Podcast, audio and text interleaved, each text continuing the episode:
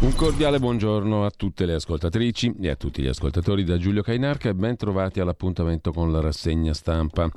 È lunedì 4 ottobre, sono le 7.31, è San Francesco, oggi eh, va ricordato, il patrono d'Italia e eh, intanto mh, mm, vediamo subito le mh, mm, prime pagine delle agenzie di stampa, poi come al solito vedremo anche i quotidiani del giorno naturalmente, ricordando il nostro sito radiorpl.it. Potete rivedere, risentire e avere tutte le informazioni anche per sostenere la radio, il paninsesto e tutto il resto. radiorpl.it.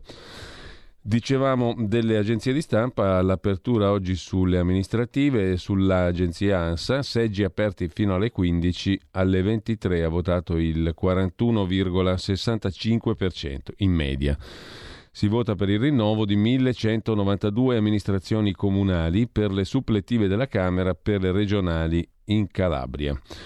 E poi ancora la foto diretta dell'ANSA dalle città, la foto principale quella di Mario Draghi che vota a Roma, e poi la cronaca aereo precipita su un palazzo, otto morti, due italiani, a San Donato Milanese. Le persone decedute erano tutte a bordo. Un aereo privato è precipitato sopra un edificio in via Marignano a San Donato Milanese, Milano, e le otto persone a bordo sono tutte morte. Il pilota e il copilota, cinque adulti e un bambino. Le vittime tutte straniere, detto il procuratore aggiunto Tiziana Siciliano. L'aereo ha avuto un impatto molto violento sul tetto dell'edificio. Era decollato da Linate diretto a Olbia in Sardegna. È caduto su una palazzina vuota in ristrutturazione, adibita a uffici e parcheggio per autobus. Per fortuna vuota. Gli abitanti della zona hanno sentito un'esplosione fortissima causata dall'impatto come una bomba. Immediatamente le fiamme hanno avvolto la palazzina di due piani in via 8 ottobre 2001, a pochi passi dalla sede dell'Eni di San Donato e dal capolinea della metropolitana gialla di Milano. L'impatto è stato devastante, ha detto il funzionario dei Vigili del Fuoco di Milano, Carlo Cardinali. E eh, attualmente è stato individuato un solo corpo, ha detto all'inizio, in realtà sono otto i corpi che sono stati poi ritrovati, tra le vittime un ricco immobiliarista romeno, due italiani tra le vittime, poi si è saputo, sono due i nuclei familiari coinvolti nell'incidente, due le vittime italiane, Filippo Nascimbene, 33 anni, e il figlio Rafael. E um, sempre dall'agenzia ANSA in primo piano, oltre ai numeri del Covid e al calcio, c'è anche il trionfo di Colbrelli in volata nella classicissima del ciclismo, la Parigi-Roubaix, con immagini di impatto perché i corridori sono ciclisti, sono tutti ricoperti completamente di fango. L'azzurro Sonny Colbrelli ha vinto l'edizione 118 della Parigi-Roubaix, una classica in linea di 258 km, 55 dei quali sul pavé. L'ultimo italiano a vincere nella classica del Nord era stato Andrea Taffi nel 1999. Colbrelli ha battuto in volata due compagni di fuga, il belga Florian Vermeersch e l'olandese Mathieu van der Poel. Quarto posto per il trentino Gianni Moscon, protagonista di una lunghissima fuga, poi tradito da una foratura e da una caduta che lo hanno fatto raggiungere dal terzetto del Lombardo. Colbrelli. Per me è un sogno, ha detto Colbrelli, una maschera di fango all'arrivo, dopo la vittoria involata alla Parigi-Roubaix. È un sogno, una leggenda, ma ero al limite, ha detto il corridore bresciano, esordiente nella Parigi-Roubaix, che ha spiegato di essere arrivato alla volata con l'olandese Van der Poel e il belga Vermeersch con le ultime forze. Il belga è partito, ha detto il corridore bresciano, ma sono riuscito a riprenderlo, a superarlo negli ultimi metri. Nelle zone di pavé cercavo di stare sempre davanti. Ci sono riuscito. Colbrelli si è preso una Parigi-Roubaix che ha sfoderato tutti i fotogrammi da leggenda, le fughe dei favoriti, la fuga in solitario di Moscon, i pavé infangati e la sfortuna dell'azzurro in testa da solo, Moscon che prima buca, poi scivola. Un trio riprende Moscon, ci sono i belgi Poel e Vermeers, ma anche Colbrelli che vince allo sprint contro i padroni di casa. Insomma, un'edizione mitica, quella della Parigi-Roubaix. Eh, sempre di sport si occupa l'Assa con un altro italiano, un altro italiano alto atesino per la precisione, su tirolese, l'azzurro Yannick Sinner, tennista, che ha vinto la finale del torneo ATP di Sofia e conquista così il suo quarto trofeo del circuito ATP. L'azzurro adesso vede la possibilità di accedere alle ATP Finals di Torino. quelle di oggi sono punti preziosi per entrare nei primi otto. Per ora è decimo con Nadal certo del forfait. Un'altra promessa dello sport italiano, mentre a Kabul, attacco in una moschea, almeno 12 morti e 32 feriti. Mentre Roma ha preso fuoco il ponte di ferro, potrebbe riaprire tra mesi. Pezzi si sono staccati dalla struttura, non ci sarebbero persone coinvolte, una, coinvolta invece una condotta del, del gas. Per quanto concerne ancora la, dro- la um, cronaca, chiedo scusa, un fattaccio da Perugia, droga e atti sessuali su una giovane poi morta c'è stato un arresto, ha fornito eroina e cocaina a una giovane sudamericana, inducendola ad atti sessuali, fotografandola. La donna successivamente morta per abuso di stupefacenti. Arrestato un ecuadoriano di 40 anni in quel di Perugia. Mentre sempre dall'agenzia ANSA per la politica, Fratelli d'Italia e Giorgia Meloni che protestano contro il video di fanpage. Polpetta avvelenata prima del voto, dicono gli esponenti di Fratelli d'Italia. Il video diffuso da fanpage è una polpetta avvelenata a pochi giorni dal voto amministrativo, dice Giorgia Meloni. Tre anni da giornalista infiltrato per mandare in onda dieci minuti di video nell'ultimo giorno di campagna elettorale sulle pagine dei giornali, nel giorno del silenzio. In uno Stato di diritto non sarebbe mai accaduto e continuo a chiedere al direttore di fanpage le oltre 100 ore di materiale girato per capire come si comportano i miei dirigenti. Sono indipendente apartitico, ha detto Roberto Longhi Iavarini, il barone nero, chiedo scusa, coinvolto nell'inchiesta di fanpage sui finanziamenti a Fratelli d'Italia. Sono apartitico, indipendente, ma nessuno faccia finta di non conoscermi. O peggio si permetta di offendere gratuitamente me e la comunità di veri patrioti che rappresento, ha detto Yonghi Lavarini, postando poi foto con Matteo Salvini e Giorgia Meloni. Il 5% di voti della destra radicale fa gola a tutti, ha detto ancora Yonghi Lavarini, ed è indispensabile per vincere qualunque sfida bipolare nei comuni, nelle regioni, come alle elezioni politiche. Non appartengo a nessuna loggia massonica o associazione segreta, anzi, pur conoscendo diversi massoni, tutti ne conoscono la mia contrarietà e opposizione, anche perché il 90% della massoneria italiana è notoriamente antifascista e di sinistra. Oggi entusiasti sostenitori del governo Draghi, scrive Roberto Ionghi Lavarini in un comunicato dal titolo Note difensive. È il militante di estrema destra Roberto Ionghi Lavarini coinvolto nell'inchiesta di fanpage sui finanziamenti a Fratelli d'Italia. Spiega di appartenere a ordini cavallereschi cristiani e precisa che il gruppo esoterico da lui nominato nel video di fanpage è una chat WhatsApp molto eterogenea di appassionati di miti, tradizioni, misteri, UFO, magia, castelli infestati da fantasmi, Evola e Genon, come Atlantide, le piramidi, lo yoga e il Tibet. Comunque non siamo ancora riusciti a vederci di persona, così dice Yonghi Lavarini, uno dei protagonisti dell'inchiesta di fanpage, sulla quale torna anche Giorgia Meloni, invitata da Formigli in tv sulla 7, soltanto se avrò l'intero girato di quella indagine, di quell'inchiesta, dice la leader di Fratelli d'Italia. Non sono una persona abituata a nascondersi, non voglio farlo neanche stavolta, non c'è niente di cui mi debba vergognare. Quel che penso è che per quanto si possa fingere di non vederlo, era tutto studiato a tavolino, non da fanpage, ma da un intero circuito o circo, se vogliamo, dice Giorgia Meloni. Tre anni di giornalista infiltrato. 100 ore di materiale girato, dalle quali vengono estrapolati 10 minuti di video tagliati e cuciti arbitrariamente, piazzati in prima serata due giorni dalle elezioni, in modo che finissero sui giornali nel giorno di silenzio elettorale quando loro possono parlare di te e tu non puoi difenderti, quando le persone devono decidere se votarti o no il giorno dopo perché oggi si vota. Ho chiesto a fanpage, ha aggiunto Giorgia Meloni, di avere l'intero girato di queste 100 ore per sapere esattamente come siano andate le cose come si siano comportate le persone coinvolte. Il direttore di fanpage ha risposto che la mia richiesta è oscena. Cosa c'è che non si può mostrare in quei video? Cosa c'è che non devo vedere? Continuerò a fare questa richiesta perché oscena è la risposta del direttore di fanpage. Le immagini hanno colpito anche me, chiedo quei video anche e soprattutto per andare a fondo nella vicenda, perché dalle nostre parti siamo parecchio rigidi sulle regole di comportamento dei nostri dirigenti. Giorgia Meloni, scrive intanto Corrado Formigli, è invitata giovedì a Piazza Pulita, ci sarà anche il direttore di fanpage e torneremo a parlare dell'inchiesta. Le porrò delle domande, ci sarà tutto il tempo necessario, si chiama informazione. Così sull'agenzia ANSA in primo piano, intanto Maxi Rave a Roma, identificati centinaia di partecipanti, sono intervenute le forze dell'ordine, diversamente da quanto accaduto nel famoso rave estivo in quel di Viterbo.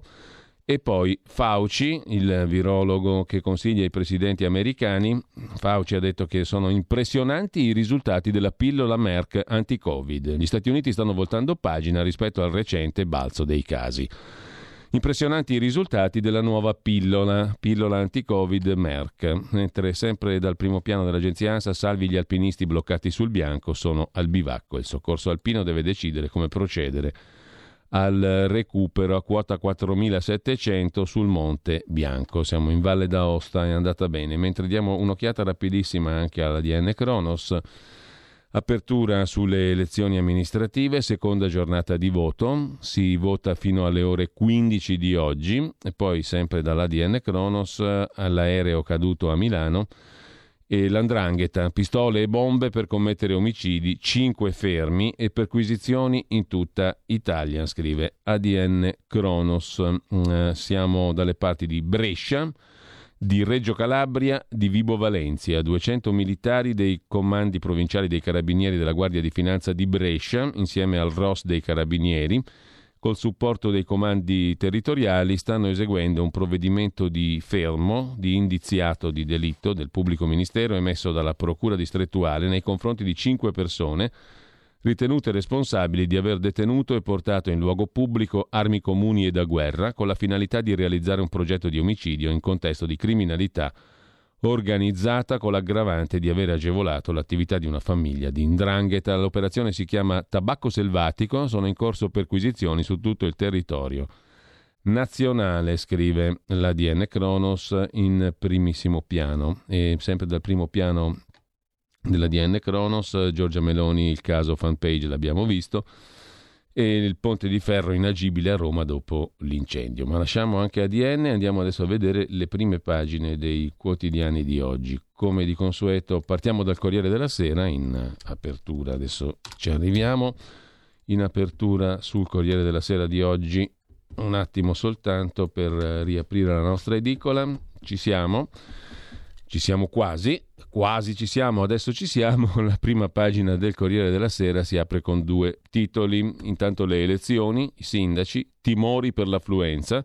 Le grandi città sotto il 40%, Milano ieri ha chiuso alle 11 col 36-37% di affluenza, oggi urne aperte fino alle 15. E Giorgia Meloni l'inchiesta fanpage, un linciaggio in contumacia, dice la leader di Fratelli d'Italia. Poi Berlusconi che ha parlato in modo critico di come sono stati scelti i candidati. Bisogna rivedere il modo di scegliere i candidati. E poi c'è l'altra notizia con la fotografia dell'edificio di Via Marignano a San Donato Milanese distrutto in fiamme dopo lo schianto di un aereo da turismo partito da Linate. Fuoco e terrore, 8 le vittime. Il decollo da Linate, la perdita di quota in 16 secondi.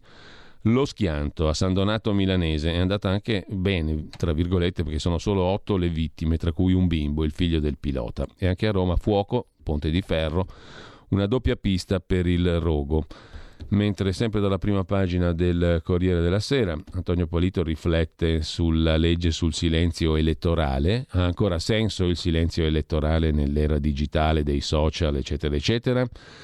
Il data room di Milena Gabbanelli e Simona Ravizza oggi si occupa del rebus dei vaccini non riconosciuti in tema di Covid. Ci sono oltre 2 miliardi di cittadini nel mondo vaccinati ma senza il Green Pass. L'Agenzia europea per i medicinali non riconosce come valide le iniezioni fatte in Ungheria, Sud America, Asia, India e in una parte della Gran Bretagna. Le ragioni sono dovute alle informazioni insufficienti e anche al blocco delle ispezioni nei luoghi di produzione, tutte le regole da cambiare per non limitare la libertà di circolazione.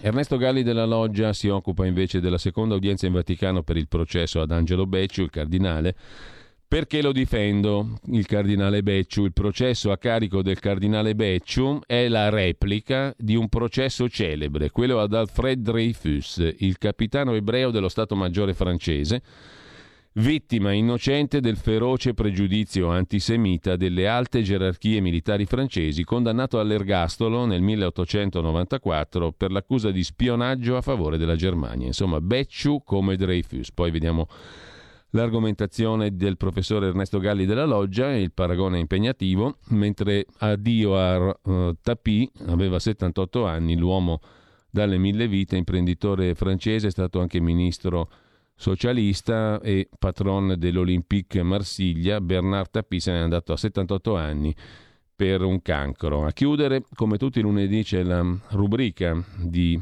Alessandro Davenia, insegnante e scrittore, oggi intitolata Algofobia.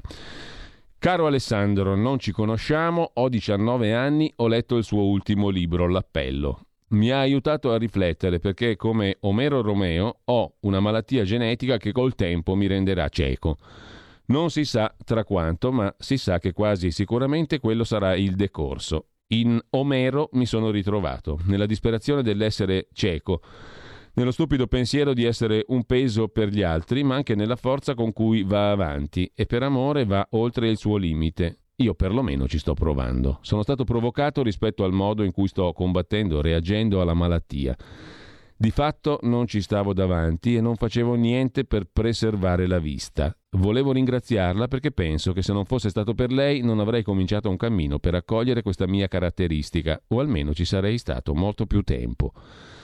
Queste righe di, lo chiamerò Andrea, eh, ricevute qualche giorno fa, scrive Alessandro Davenia, mi confermano quanto annotò lo scrittore C.S. Lewis nel suo libro più sofferto e bello, scaturito dal dolore per la morte della moglie. Il libro è Il diario di un dolore di Lewis, che scrisse Avevo pensato di poter descrivere uno stato, di fare una mappa del dolore. Invece ho scoperto che il dolore non è uno stato, ma un processo. Non gli serve una mappa, ma una storia. Ogni giorno c'è qualche novità da registrare, come una lunga valle tortuosa, dove qualsiasi curva può rivelare un paesaggio del tutto nuovo. Questa è la citazione da Lewis, il diario di un dolore. In una cultura che rimuove il senso del dolore, questa è una sfida educativamente urgente, perché la sofferenza più grande è la nostra resistenza alla sofferenza stessa, che da estranea può diventare prima messaggera, poi levatrice, infine noi stessi. Se è vero che il pensiero nasce dallo stupore, è altrettanto vero che scaturisce anche dal dolore, uno smarrimento che, come la meraviglia, obbliga a fermarsi, a rispondere al suo appello. Andrea dice provocato e starci davanti. Eppure il dolore oggi sembra privo di senso, come mostra lo spaesamento interiore causato dalla pandemia. Per questo il filosofo Byung-Chul Han in La società senza dolore, definisce la nostra cultura algofobica, cioè terrorizzata dal dolore fino alla paralisi. Se il concetto di vita si riduce all'ambito biologico e quindi medico, vita coincide con la salute e dolore con il male. Ma il dolore, da una piccola ferita a un lutto, è invece ciò che fa fare esperienza della vita. Impariamo a sentirla e curarla. Quando, soffriamo, infatti, scopriamo non solo di avere, ma di essere un corpo. Medicina e tecnica promettono l'estinzione del dolore, ma ciò implica anche una certa estinzione dell'esperienza. Nella mia vita, scrive Davenia, sono stati i momenti di sofferenza mia e altrui a rivelarmi chi sono e in cosa credo. Lungi da me il dolorismo, i dolori al plurale che si possono eliminare o lenire vanno eliminati o leniti, ma il dolore al singolare è condizione dell'essere mortali e cammino per diventare se stessi. Trattare il dolore solo come difetto di una macchina biologica fa perdere la capacità di trasformarlo in risorsa. Per poterla sfruttare, far sì che dia frutto, serve però ampliarne il significato oltre il biologico medico, malattia, e restituirlo all'esistenza integrale, vita. Questo gli dà senso, non lo rende scandaloso ma raccontabile, lo trasforma, dice Lewis, in storia. Ma può essere accolto come seme e raccolto come frutto solo se entra nel solco interiore, diventa carne nostra.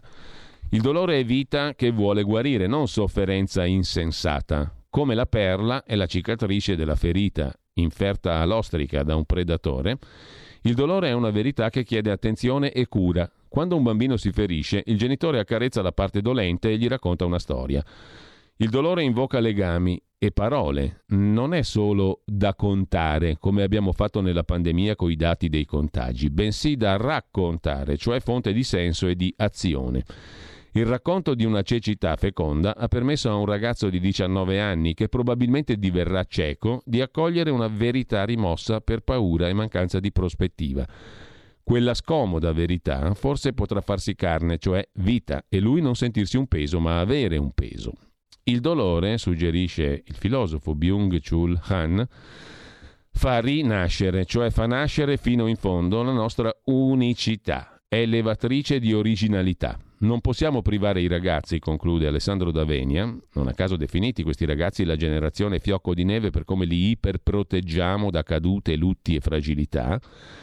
Non possiamo privare i ragazzi né del dolore né del codice simbolico per aprirsi alla sofferenza come cammino verso il nuovo e verso l'altro, altrimenti li consegniamo alla paralisi della paura e dell'indifferenza. Noi per primi siamo chiamati a dare significato alla sofferenza. Che senso ha e ha avuto per me? Chi mi ha fatto diventare? Che capacità di amare mi ha dato? Non voglio dar loro analgesici esistenziali, ma una verità fatta carne, scrive Alessandro D'Avegna nella sua rubrica in prima pagina sul Corriere della Sera. Dal Corriere della Sera passiamo adesso alla prima pagina di Repubblica. Apertura dedicata all'affluenza che cala per le elezioni amministrative e pesa sul voto delle città, ma anche al fisco contro gli evasori meno ostacoli. Dalla privacy il governo in settimana presenterà la riforma del fisco, previsti meno vincoli di privacy per potenziare la lotta all'evasione. Poi effetto inflazione, servono 4 miliardi per le pensioni, scrive ancora la Repubblica in prima pagina, pensioni e inflazione, servono 4 miliardi per le rivalutazioni delle pensioni. La legge di bilancio 2022 dovrà prevedere lo stanziamento per coprire la maggiore spesa. Altro che proroga di quota 100 e super ape sociale, il pacchetto pensioni dovrà prevedere una, un'altra posta, la rivalutazione di 22 milioni e 800 mila assegni previdenziali rispetto all'inflazione. Sono 4 miliardi di euro, scrive Repubblica in prima pagina. E poi giornata di fuoco, a Milano aereo su Palazzo, 8 morti, a Roma brucia il ponte che era diventato la casa dei clochard. E infine i Pandora Papers in esclusiva sul settimanale L'Espresso, quei ministri europei del rigore con i conti offshore nascosti. Una inchiesta internazionale del consorzio di giornalismo investigativo, realizzata in esclusiva per l'Italia dall'Espresso, svela le ricchezze nascoste da migliaia di potenti in tutto il mondo. Nei Pandora Papers sono citati 35 capi di Stato o di governo, politici frugali e sovranisti europei.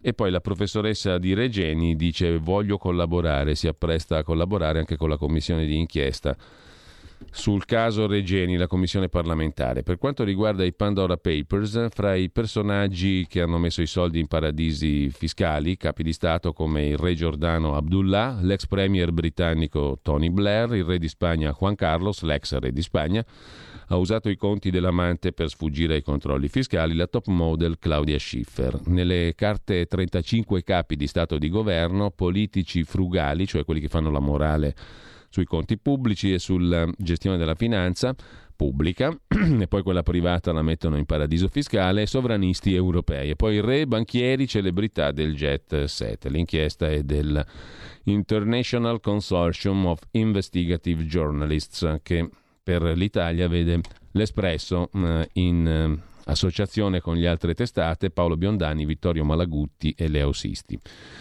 Per quanto riguarda Regeni, parla invece la tutor di Cambridge, la professoressa Maha Abdelrahman.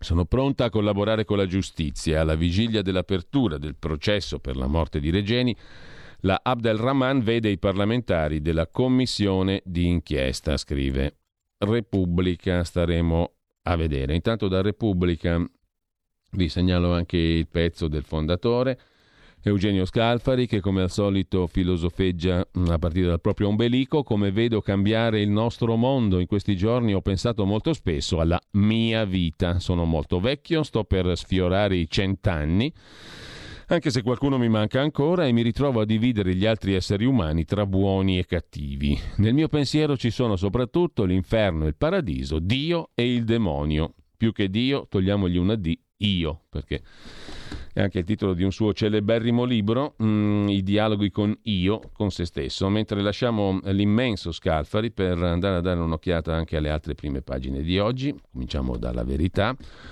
La verità apre con il titolo principale dedicato al silenzio elettorale a sinistra. Loro bastonano, gli altri zitti. La legge che impone a politici e candidati di tacere alla vigilia delle urne, scrive Maurizio Belpietro, diventa licenza di manganellare grazie ai casi Morisi, Lega e Fidanza Fratelli d'Italia. Lega e Fratelli d'Italia descritti peggio di terroristi ed estremisti senza diritto di replica.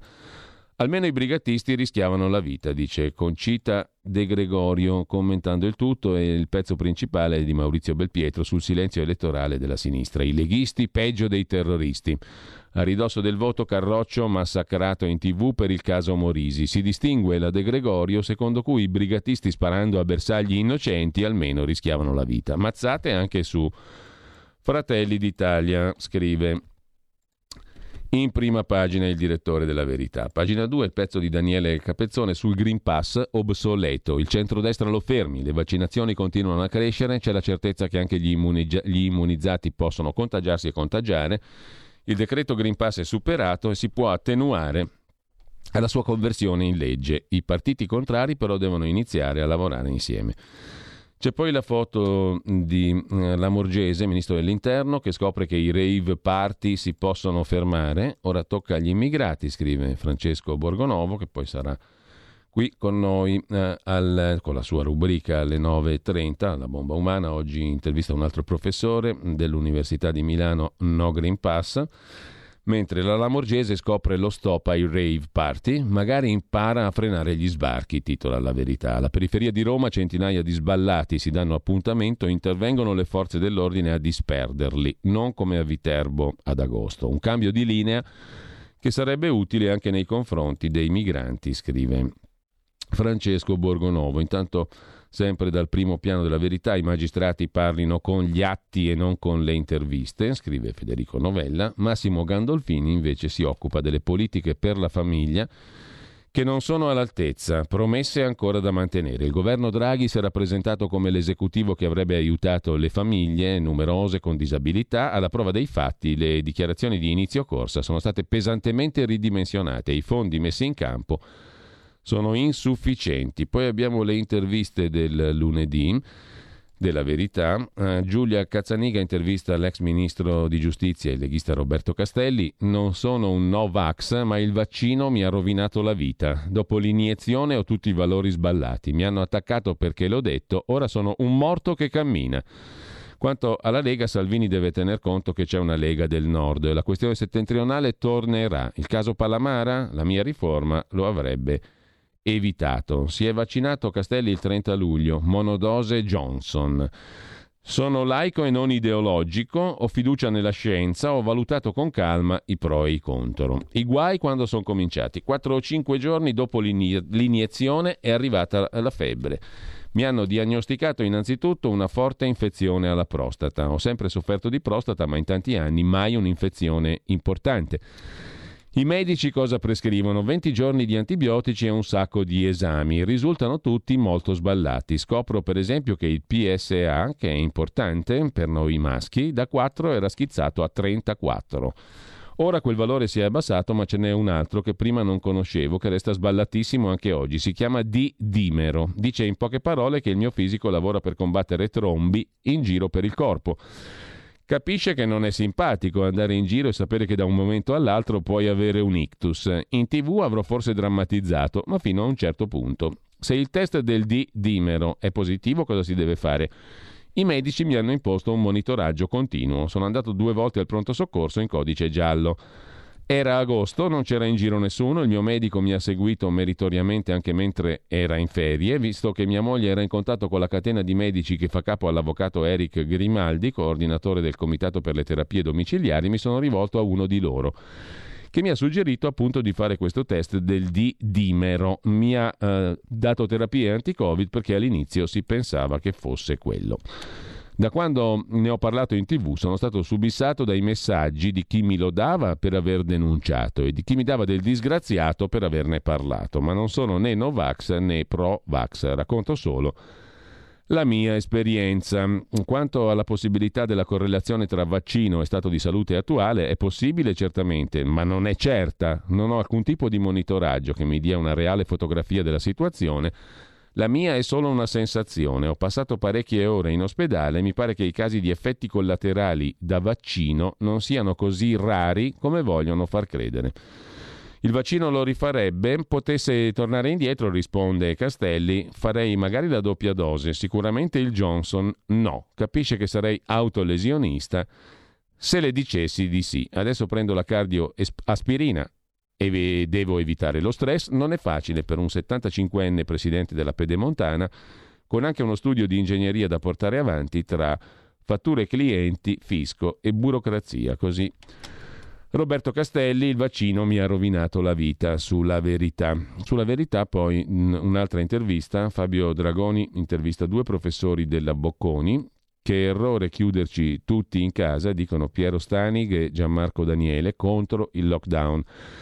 Nessun piano pandemico prevedeva la reclusione. Era noto che favorisse il virus, i precedenti erano falliti. I colpevoli, politici e media, guidati dal panico. Si esaltava la clausura, ma la scienza suggerisce di stare all'aperto.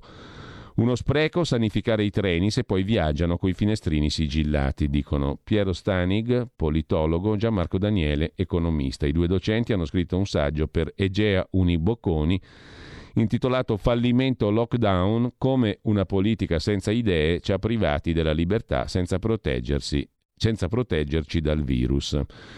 Chiudiamo con le interviste del lunedì, sempre della verità, un'intervista al fondatore di BioBlue Claudio Messora, per noi disallineati solo censura e ridicolizzazione, ci accusano di fare fake news ma mai un esempio. Così si evita il confronto, col risultato però di esasperare la gente. Il Green Pass obbligatorio, come editore pagherò i tamponi ai dipendenti che ne hanno bisogno, non temo l'agonia, la subiamo già da anni, dice Claudio Messora, intervistato da La Verità, che poi dedica due pagine alla questione del verde, del green, quando l'ecologia inquina, il titolo del pezzo di Laura della Pasqua, la transizione ambientale ha un lato oscuro di cui si tace. Cancella posti di lavoro. Fa chiudere aziende schiacciate da costi di riconversione insostenibili.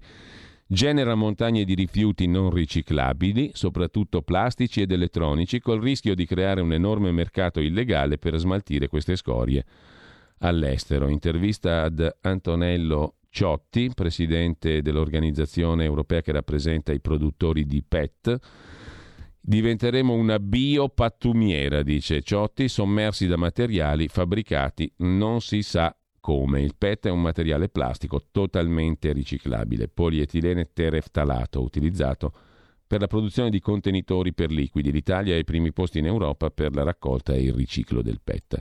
Diventeremo una biopattumiera, sommersi da materiali di dubbia provenienza. E l'economia soffre, condanna a morte anche per il distretto auto, Ferrari, Lamborghini, Maserati, la Motor Valley è destinata a sparire se in pochi anni non si convertirà tutta all'elettrico. C'è un'altra intervista ancora, Fabio Iraldo, professore ordinario di management alla scuola Sant'Anna di Pisa, esperto della, di Green Economy alla Bocconi di Milano il green disorienta i consumatori, serve una certificazione di qualità per i prodotti sostenibili, dice il professor Iraldo alla verità.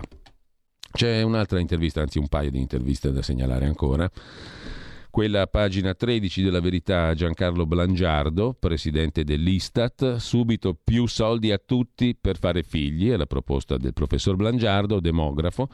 Con il Covid, numeri da crack demografico, a questi ritmi non abbiamo futuro come popolo. I sostegni non vanno dati soltanto ai redditi bassi, non è assistenza ma un investimento sicuro per il paese. La paura ha svuotato le culle anche dove il morbo non ha quasi colpito. Poi c'è il fronte culturale. Chi ha tre bimbi è guardato con sospetto e lasciato solo, dice il professor Blangiardo. Per concludere c'è anche l'intervista a Don Nicola Bux, teologo, esperto di liturgia, già stretto collaboratore di Papa Benedetto XVI, allarmato per ciò che sta succedendo alla Chiesa cattolica. Il futuro sinodo è un pericolo e sul green, sul, di, sul verde, si segua la Genesi.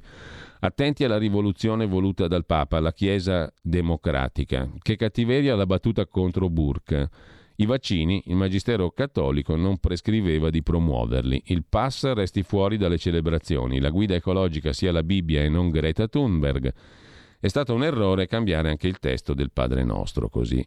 Nicola Bux interpellato, intervistato da La Verità. La Verità dove c'è anche Gemma Gaetani che ben conoscete e che condurrà poi dal 16 di ottobre una nuova rubrica al sabato sulla questione della cucina e della cultura culinaria italiana. Comunque imparare a tacere è invece il tema di oggi per salvarsi dal caos dell'opinione continua. Nel fracasso disorientante della chiacchiera compulsiva indotta dai social media, L'unico modo per non smarrirsi è chiudere la bocca e smettere di postare. Così affronta un tema, quello del silenzio, dell'imparare a tacere Gemma Gaetani oggi sulla verità. Dalla verità passiamo a Libero, il quotidiano diretto da Alessandro Sallusti che mh, presenta tra l'altro un'interessante intervista a Gianmarco Centinaio sulla questione della Lega, la leggiamo mh, tra pochissimo, intanto in apertura Meloni non ci sta, né fascista né scema, dice la leader di Fratelli d'Italia. In un video Giorgia Meloni sfida gli autori dell'inchiesta fanpage contro Fratelli d'Italia, che rifiutano di mostrare i filmati integrali. Pubblichino tutto e poi ci vediamo in tv. La differenza fra giornalismo e servizi segreti è il titolo del commento firmato proprio dal direttore Alessandro Sallusti sulla trappola ai politici di centrodestra. Sono per la libertà di stampa senza se, senza ma ma sono anche abbastanza vecchio per dire, dopo 40 anni e passa di lavoro, che l'unica libertà che un giornalista può rivendicare è di scegliere, come un magistrato, su chi indagare e chi risparmiare. Chi tra i colleghi si erge a paladino super partes è un imbroglione in malafede e s'approfitta della credulità popolare. Ogni giornalista ha più padroni, sono chi gli paga lo stipendio, le sue idee, i suoi informatori. Non si scappa. Ciò che confligge con uno di questi tre elementi non diventerà mai un'inchiesta giornalistica, neanche nelle testate più prestigiose e apparentemente indipendenti, un termine quest'ultimo che non ha alcun senso pratico. La regola vale per tutti.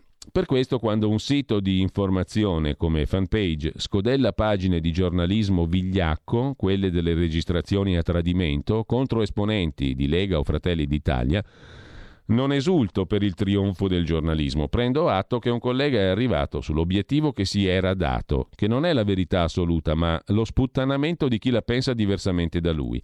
Che lo faccia per soldi o per missione ideale poco cambia. Costruire una notizia provocandola del tipo voglio pagare in nero la tua campagna elettorale o isolando dal contesto episodi in sé marginali non è giornalismo, è fare l'agente sabotatore al servizio di qualcuno, come dire ti faccio ubriacare per poter dimostrare che sei un alcolizzato. Ti metto una giovane donna nel letto per documentare che sei un traditore di tua moglie. Queste sono roba da servizi segreti deviati, sono cose che non hanno nulla a che fare con l'informazione e la libertà di stampa. Quando un giornalista, conclude Alessandro Sallusti, diventa giocatore, è come se cambiasse mestiere. La sua etica scende addirittura più in basso di quella dei presunti cattivi a cui dà la caccia. Sarei curioso di ascoltare una riunione di redazione dei duri e puri di fanpage. Scopriremo, ne sono sicuro, che non sono eroi né martiri, bensì colleghi carichi di pregiudizi, assetati di fama, ben attenti a non disturbare i loro amici, perché ognuno, e quindi anche loro, tiene famiglia, scrive Alessandro Sallusti in prima pagina su Libero. Sempre su Libero, nuova tragedia, Alinate, aereo precipita su un palazzo e poi le amministrative, pochi elettori ai seggi, la sinistra ci spera, chi ci guadagna con poca affluenza è la sinistra, scrive Fausto Cariotti. Salvatore Dama su Berlusconi che vuole anche Fratelli d'Italia nel partito unico, ieri il ritorno in pubblico di Silvio Berlusconi e scoppia la guerra tra le toghe sul caso Lucano. L'Associazione Nazionale Magistrati accusa i colleghi. Vuol sapere come la penso?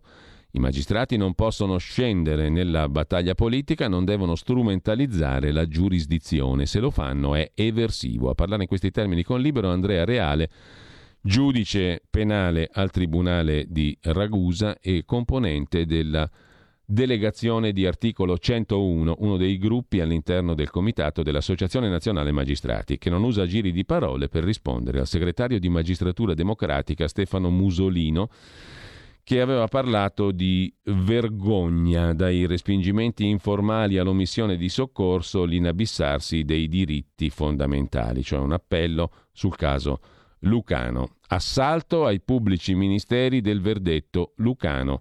Così il GIP reale si schiera contro magistratura democratica. Sono inconcepibili gli attacchi ai colleghi magistrati di Locri, rispettino il loro lavoro anche quando hanno indagato e condannato Lucano. Mentre Federico Rampini, intervistato da Pietro Senaldi, ecco chi aiuta la Cina a dominare l'Occidente, l'intervista è a pagina 13, gli antirazzisti negli Stati Uniti demoliscono la cultura occidentale e la via della seta grillina non ci ha portato a nulla. Ecco chi aiuta la Cina a dominarci, la nuova guerra fredda nel libro di Rampini. Fermare Pechino, il titolo del libro di Rampini, edito da Feltrinelli.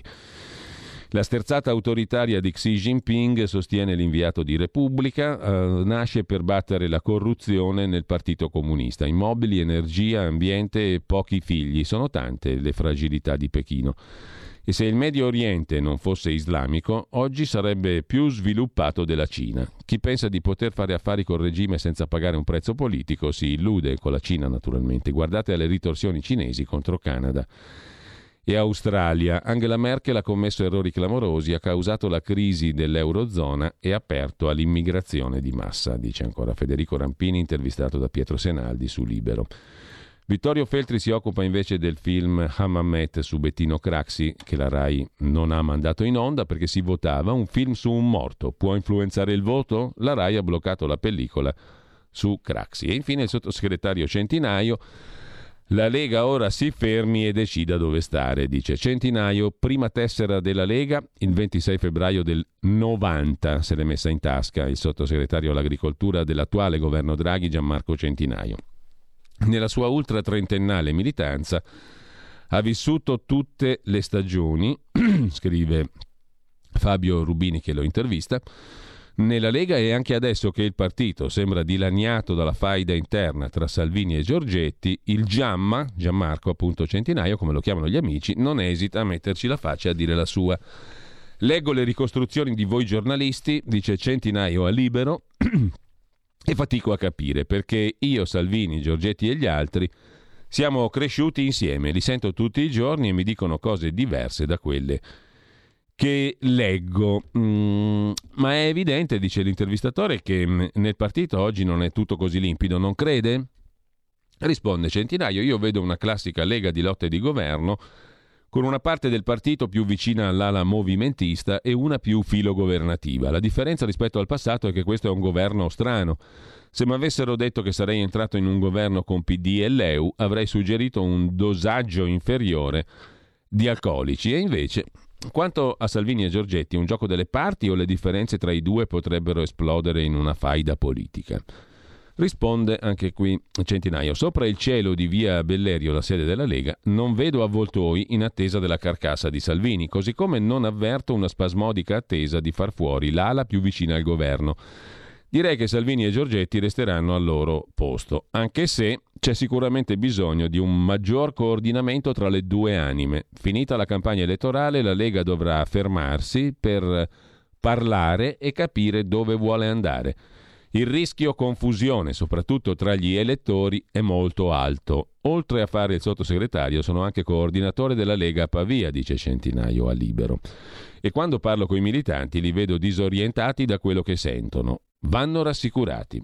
I congressi mm, potrebbero aiutare a mettere ordine? Non è solo quello, risponde Centinaio. C'è da riprendere un'attività politica sui territori che la pandemia ha interrotto. La Lega è un partito abituato alla presenza fisica. La militanza storica è fatta di banchetti, sezioni aperte, litigate, anche congressi, certo, perché sono momenti importanti nei quali ci si confronta guardandosi in faccia. Centinaio era ministro nel governo Conte 1 Durante quei mesi la Lega ha raddoppiato i consensi, ora con Draghi li sta perdendo. Cos'è cambiato? Risponde Centinaio, quando si è deciso, secondo me giustamente, di governare con Draghi, tutti noi avevamo messo in conto una flessione nei consensi. Non è una sorpresa. Poi, certo, con Conte al governo c'erano i leader dei due partiti che si confrontavano in Consiglio dei Ministri. Oggi la situazione è molto più sfumata e avere Salvini ministro con la sua capacità comunicativa non è la stessa cosa di non averlo. Ci sono state anche decisioni che non siamo riusciti a far comprendere alla gente, non solo il reddito di cittadinanza, molte persone ancora oggi ci dicono che non hanno capito i motivi che ci hanno portato a far cadere il governo e poi a farne uno anche col PD. Per non parlare della battaglia su Green Pass e vaccini, che non è e non può essere un tema fondamentale per la Lega. Il messaggio sulla nostra posizione è stato trasmesso in maniera confusa e la gente non ha capito. Il dibattito interno va bene, prosegue Gianmarco Centinaio, intervistato da Libero, ma trasformare il partito in un'arena dove se non la pensi nella stessa maniera diventi un nemico da combattere, anche no. Io dico questo, chi è contro il Green Pass o contro i vaccini urla più forte. Mi chiedo però se il nostro compito non sia quello di ascoltare la maggioranza silenziosa che vuol tornare alla normalità e per poterlo fare si è vaccinata e ha in tasca il Green Pass. Torniamo all'inizio, posto che la Lega deve fermarsi e trovare la sua strada. Lei che priorità si sentirebbe di portare al tavolo del confronto interno? Dobbiamo tornare a parlare, risponde Centinaio, del rilancio economico del Paese ed essere incisivi su come verranno spesi i fondi del Recovery Plan. Se non dovessimo riuscire a fare questo, tanto varrebbe uscire dal governo. Cosa ci stiamo a fare? Pessimista, niente affatto, conclude Centinaio. Io credo fermamente che la Lega sia in grado di incidere sull'agenda di governo. Dove governiamo lo facciamo bene. Siamo da sempre in grado di portare avanti le nostre battaglie. Dico solo che è arrivato il momento di rimettersi alla testa dell'apparato produttivo del paese, aiutare gli imprenditori a fare il loro lavoro, facendo battaglie, ad esempio, per scongiurare l'aumento delle bollette, che poi si riflette su tutti gli altri costi e rischia di bloccare l'economia. Soprattutto i prodotti di esportazione che avanti così non saranno più competitivi sul mercato. E poi dobbiamo dire la nostra sugli altri settori finanziati dai fondi europei come le infrastrutture, la ricerca e l'ambiente. La Lega è pronta a ripartire, non ho dubbi, osserva per chiudere Gianmarco Centinaio su Libero, ma bisogna farlo dalle persone, quelle che quando chiamano non mi chiedono del Green Pass, ma si lamentano perché il prezzo della benzina è alle stelle. Bisogna fare quel che ho visto fare alla Lega fin dal 26 febbraio del 1990, quando Centinaio ha preso la tessera, così su Libero. Gianmarco Centinaio, leghista di primo piano, mentre Andiamo a vedere anche le altre prime pagine. Il Fatto Quotidiano apre con Roma, la destra dei peggiori s'attacca al ponte in fiamme. Votanti in calo nel primo giorno di amministrative alle 19 erano il 33%. La Meloni, Durigone e compagnia provano a usare contro la Raggi il misterioso rogo al ponte di ferro. Nel Tarantino incendiata l'auto di un 5 Stelle e Berlusconi sproloquia fuori dal seggio. In Calabria vota 1 su 4. La frase sopra la testata, nella domenica degli otto morti a Milano de, sull'aereo privato e del trionfo di Colbrelli nella Roubaix, solite polemiche sul silenzio elettorale, ma non è ora di abolirlo? E poi Zaia va a Roma per vedere Giorgetti sulle spoglie di Salvini, scrive il Fatto Quotidiano, e incassare il regalo di Draghi sull'autonomia. Chissà che regalone gli fa Draghi a Zaia sull'autonomia regionale, intanto l'Afghanistan dei talebani spaventa gli alleati pakistani. L'inchiesta con Mediapart, la testata francese del lunedì, dopo i consensi per la presa di Kabul. In un'intervista a Pierluigi Bersani, il voto, magari la mucca uscirà dal corridoio, che simpatia con Bossi, racconta tra le altre cose Pierluigi Bersani, ne ho nostalgia di quelle nostre chiacchierate con Umberto Bossi. Il fatto economico del lunedì, quell'assalto a generali per prendersi Unicredit. Cosa c'è dietro le mosse di Del Vecchio e Caltagirone? La strategia possibile, il duo cerca la guida delle generali per creare un megagruppo di banca assicurazione. Intanto a Venezia la giunta Brugnaro l'ha già regalata la città ai privati. Renzo Rosso è il nuovo dominus e amico del sindaco di Venezia, scrive il Fatto Quotidiano. Ponte di Rialto, tutti i doni di Brugnaro al mecenate. Renzo Rosso della diesel è il nuovo abbigliamento è il nuovo Doge di Venezia. Il documento dell'assessorato ai lavori pubblici svela la lunga lista di concessioni al patron della diesel, autore del restauro del ponte, una città all'asta per sponsor milionari. Denunzia. Il Fatto Quotidiano. Mm, il Foglio invece mette in prima pagina stamani una riflessione su Enrico Letta, di Letta o di governo, a firma di Francesco Cundari ma soprattutto vi segnalo anche eh, un pezzo divertente di Maurizio Milani, comico, scrittore e ehm, artista a tutto tondo su Claudio Borghi, eletto Presidente della Repubblica dopo 38 votazioni. A Borghi le monete piacciono tutte, scrive, titolando il foglio di oggi, pagina 1 dell'inserto. Non è fissato con la lira, è che per lui va bene ogni valuta, lec, dinari, rubli e pesetas, a seconda del cambio. E gli esquimesi gli danno ragione. Peccato che le questioni di cuore lo distraggano dall'economia, svela. Maurizio Milani, un dialogo tra Borghi e Christine Lagarde. Borghi, sai Christine che ieri mi hanno sbattuto fuori dal meeting Ambrosetti di Cernobbio e la Lagarde BCE. Come mai? Avrai detto una delle tue balordaggini e Borghi. Nel mio intervento ho detto che per salvare il mondo del calcio tutte le compravendite devono essere negoziate in criptovalute. Borghi, presidente della zecca italiana e mm, dopo 38 votazioni con un nulla di fatto finalmente viene eletto il sostituto di Sergio Mattarella. Al colle sale Claudio Borghi, il fine economista è seguito da me sui social dal 2009, racconta Maurizio Milani. Più seriamente parlando, invece, vi segnalo dalla pagina eh, internazionale curata da Giulio Meotti, ogni lunedì segnalazioni dalla stampa estera, un articolo su l'Express del 16 di settembre scorso. La scrittrice Lion, Lionel eh, Shriver confessa di odiare la conformità e la velocità con cui le persone adottano le mode dall'oggi al domani e non posso fare a meno di sentirmi un po' dispiaciuta per i maschi bianchi, dice la scrittrice americana che eh, vive a Londra. Oltre al culto del fitness, eh, alla, questa scrittrice prende di mira un'altra religione contemporanea, il wok, i risvegliati appunto, quelli consapevoli. Altro pezzo dal Figaro del 17 settembre scorso, il bianco il maschio bianco eterosessuale è diventato lo zerbino teorico della nostra epoca. In questo caso a parlare è il sociologo e saggista quebecchese, canadese Mathieu Bock-Coté, che spiega che è sulle spoglie del maschio che si deve costruire il futuro radioso. Il cuore del neofemminismo è politicizzare tutto. Per il neofemminismo il mondo è soltanto un rapporto di dominazione. Ma c'è un altro pezzo segnalato ancora da Giulio Meotti eh, e, mm, ed è un articolo dedicato alla globalizzazione walk del risveglio, appunto. Il risveglio è un'idea che può essere adott- adattata a ogni paese, dice Tyler Cowen, e per questo finirà per conquistare tutto il mondo. In un lungo articolo di Tyler Cowen su Bloomberg. Non amo i Big Mac nei film della Marvel, ma, li- ma la cultura americana ha un'influenza sana, democratica e liberale e voglio estenderla. Il wokeism, cioè la teoria appunto del risveglio, ha superato un test di mercato che va avanti da decenni. Questo dovrebbe far pensare due volte chiunque voglia prenderlo sotto gamba. Dal foglio passiamo adesso rapidamente al giornale, il giornale di Augusto Minzolini Liberiamoci dai grillini, la vera svolta, titola il giornale, altro che polpette avvelenate e talpe contro Fratelli d'Italia e Lega. Alle urne oggi si possono mandare a casa le sindache a 5 Stelle, simbolo dell'incompetenza. E Berlusconi dice ora un nuovo PDL con dentro anche la Meloni. Nicola Porro, autore dell'articolo di fondo, Le maschere dei vizi e i volti degli incapaci, il duca della Rochefoucauld Aveva ben capito Virginia Raggi, scrive Porro. È nato quattro secoli prima di Virginia Raggi, ma in fondo la corte francese era simile alla politica romana.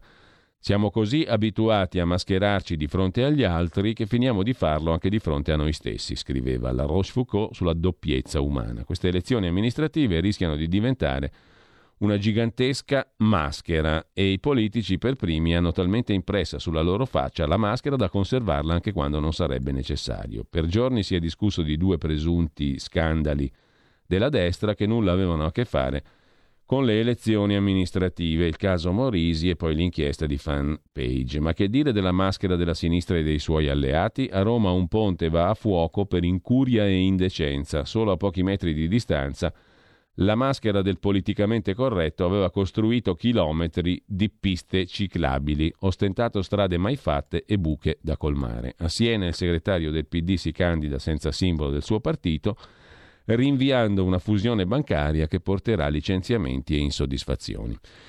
Primo piano ancora sul giornale, sfiorata un'ecatombe a Milano, aereo precipita, otto morti appena fuori dalla città, anche un italiano e un bimbo, e si poteva eh, fare una strage, appunto, poteva essere una strage mentre c'è l'annuncio dell'amministratore delegato di BioNTech, l'alleata di Pfizer, tra un anno nuovi vaccini contro le varianti. Appunto l'annuncio ricalcato in prima pagina, richiamato in prima pagina sulla stampa. Ugur Sahin, l'amministratore delegato della BioNTech turco-tedesco, mm, sulle varianti servirà un nuovo vaccino, forse una nuova formulazione sarà necessaria fra un anno e avanti coi vaccini.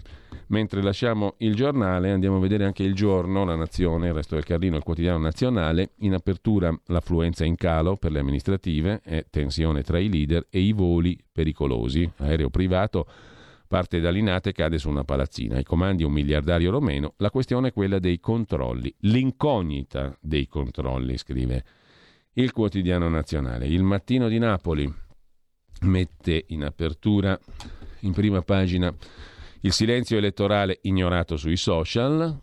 Salvini, 5 Stelle, Fratelli d'Italia e Maresca sui profili fanno appelli, ricordi e polemiche. Il Messaggero, il quotidiano romano, invece mette tra le altre cose in prima pagina un intervento del sociologo Luca Ricolfi sulle misure opportune per una scuola più sicura e lo spettro della didattica a distanza. A tre settimane dalla ripartenza delle scuole, cosa stia succedendo nelle aule scolastiche nessuno può saperlo. Con certezza il motivo è semplice e triste, il governo ha deciso di non attivare un monitoraggio sistematico capace di segnalare le criticità. Perché nessun monitoraggio? Perché non riesco a credere che alla base ci possa essere la pura incapacità di predisporlo. Dunque sono portato a pensare che esistano motivi sostanziali. Il primo che mi viene in mente è che le nostre autorità sono convinte che la vaccinazione sia sufficiente a tenere sotto controllo l'epidemia. Così si spiega anche il nulla di fatto, nelle scuole come altrove, sul controllo della qualità dell'aria. Ma è fondato questo approccio? Temo di no. Controllare un'epidemia non può significare tenere basso il numero dei morti, obiettivo da cui peraltro siamo ancora lontani, ma significa anche limitare il rischio di infezione, scrive Luca Ricolfi in prima pagina sul Messaggero di Roma. Infezione che anche quando non conduce alla morte può comportare malattia e danni alla salute più o meno duraturi, il long covid cosiddetto. Ormai esiste un'ampia evidenza del fatto che i vaccini proteggono poco dal rischio infezione e del fatto che anche i vaccinati possono trasmettere il virus. C'è un altro dato assodato, l'efficacia del vaccino declina rapidamente dopo 4-5 mesi dal completamento della vaccinazione. In concreto vuol dire che con la fine dell'estate e il ritorno della vita al chiuso, la velocità di circolazione del virus tenderà ad aumentare e diventerà cruciale limitarne la diffusione negli ambienti a rischio. Quali sono? Non è semplicissimo stabilirlo ma ci sono pochi dubbi sul fatto che dopo l'ambiente domestico il luogo più rischioso sono le aule scolastiche. A renderle pericolose concorrono la densità, la durata dell'esposizione, più di 4 ore, la mancanza di dispositivi di controllo della qualità dell'aria. Solo nelle Marche è stato avviato un esperimento di ricambio dell'aria. A questi fattori di rischio si aggiunge lo scarso numero di alunni vaccinati. Il vaccino esiste solo per chi ha almeno 12 anni e fra i 12 e i 19 anni la percentuale di vaccinati è ancora troppo bassa. Ecco perché la latitanza del governo e delle regioni è inquietante. Da un anno e mezzo ingegneri e scienziati sollevano il problema della trasmissione del virus mediante aerosol e della necessità di garantire il monitoraggio della qualità dell'aria, la ventilazione degli ambienti chiusi. Secondo uno studio del fisico Mario Menichella, la rinuncia a installare dispositivi di ventilazione meccanica controllata è sufficiente a moltiplicare di fattore 10 la circolazione del virus nelle scuole. Difficile sottovalutare l'importanza di questi risultati. Senza un controllo della qualità dell'aria, le scuole sono destinate a trasformarsi in focolai dell'epidemia e il numero di classi costrette alla didattica a distanza non può che crescere. Che fare? Intanto smetterla di proclamare mai più didattica a distanza. Questo, cari politici, non potete dirlo. Se la vostra priorità fosse stata questa, scrive Ricolfi, avreste affrontato per tempo i problemi delle classi troppo numerose, del ricambio dell'aria nelle aule, della saturazione dei mezzi pubblici e mai avreste osato ipotizzare misure come l'abbandono delle mascherine se sono tutti vaccinati, quasi che i vaccinati fossero immunizzati e incapaci di trasmettere il virus. Ma due cose concrete ci sono da fare. La prima ha un costo irrisorio, usare in ogni aula un dispositivo di controllo del livello dell'anidride carbonica per capire quando è assolutamente indispensabile aprire le finestre. La seconda costa di più, varare un grande piano di installazione di ventilazione meccanica controllata in tutte le aule di tutte le scuole. Si può fare in qualche mese pianificando i lavori per le vacanze di Natale, costo totale un miliardo e mezzo di euro. Così Luca Ricolfi, fondazione yum.it su Il Messaggero di Roma. Il futuro appartiene a chi fa squadra.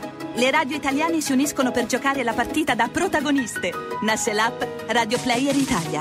140 stazioni in una sola rete. Scegli la tua preferita e ascolta il suono perfetto del digitale. Gratis, senza registrazione, senza interruzioni, compatibile con tutti i device. Le notizie, la compagnia, la musica scelta da chi la ama, la conosce e la vive. Scarica Radio Player Italia. Il futuro batte con la radio nel cuore.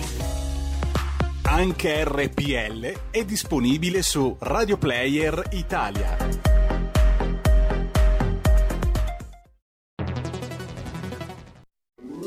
Stai ascoltando RPL. La tua voce libera, senza filtri né censura. La tua radio.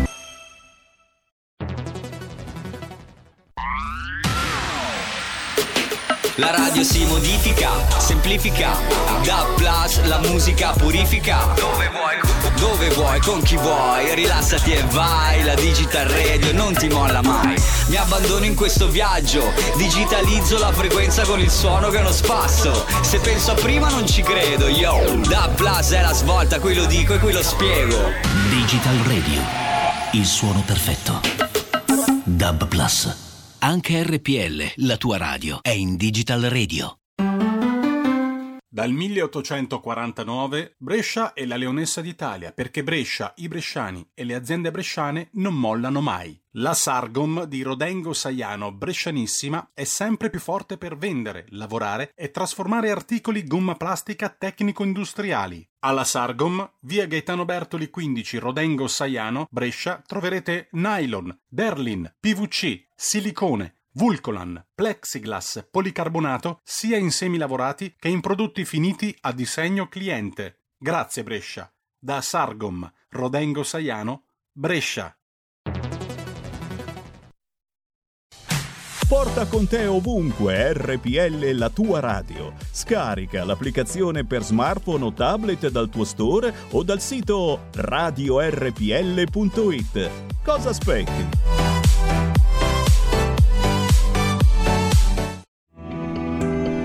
Il meteo.it presenta le previsioni del giorno. La perturbazione giunta ieri sull'Italia continua ad imperversare determinando condizioni di maltempo su parte del centro-nord. Temperature in aumento al sud. In mattinata rovesci e temporali piuttosto diffusi sulle nostre regioni settentrionali, meno probabili peraltro sulla bassa pianura padana. Acquazzoni inoltre su Toscana e Lazio, localmente in Umbria. Per il resto sole prevalente ma cieli sereni soprattutto al sud e sulle isole maggiori. Nel pomeriggio forte instabilità e precipitazioni al nord-est sulla Lombardia nonché sul medio-alto Tirreno e sull'Umbria. Andrà meglio altrove ma con molte nubi anche sul resto del centro-nord. Le previsioni di ilmeteo.it tornano più tardi. Un saluto da Andrea Garbinato. Avete ascoltato le previsioni del giorno. E adesso torniamo in onda e come al solito a quest'ora diamo uno sguardo avanti sulla nostra mattinata, poi vi dico tutto il resto, ma intanto andiamo alle 12 con il talk live di Moira Romano, dalle 12 alle 13. Di che cosa ci parli oggi Moira? Intanto buongiorno. Buongiorno Giulio. Buongiorno a te. Buongiorno a tutti. Allora, quest'oggi parliamo degli anni... Allora, prima parte parliamo sempre di queste reginette, le mamme che vengono insomma, classificate reginette, mm, abbiamo questa finestra 10 minuti perché la direttrice del, del, concorso le piace, quindi è molto entusiasta di queste. Poi parliamo degli anni 80 con i Righeira, eh, vediamo un attimino i progetti, perché i Righeira sai che sono stati famosissimi negli anni 80 con l'estate sta finendo e tanti altri eh, singoli molto molto famosi e quindi a quest'oggi vediamo un pochino che cosa ci diranno, che cosa è cambiato dagli anni 80 a oggi, insomma un po' di musica, eh, argomento spensierato, ecco, bello anche perché torniamo un po' indietro nel tempo.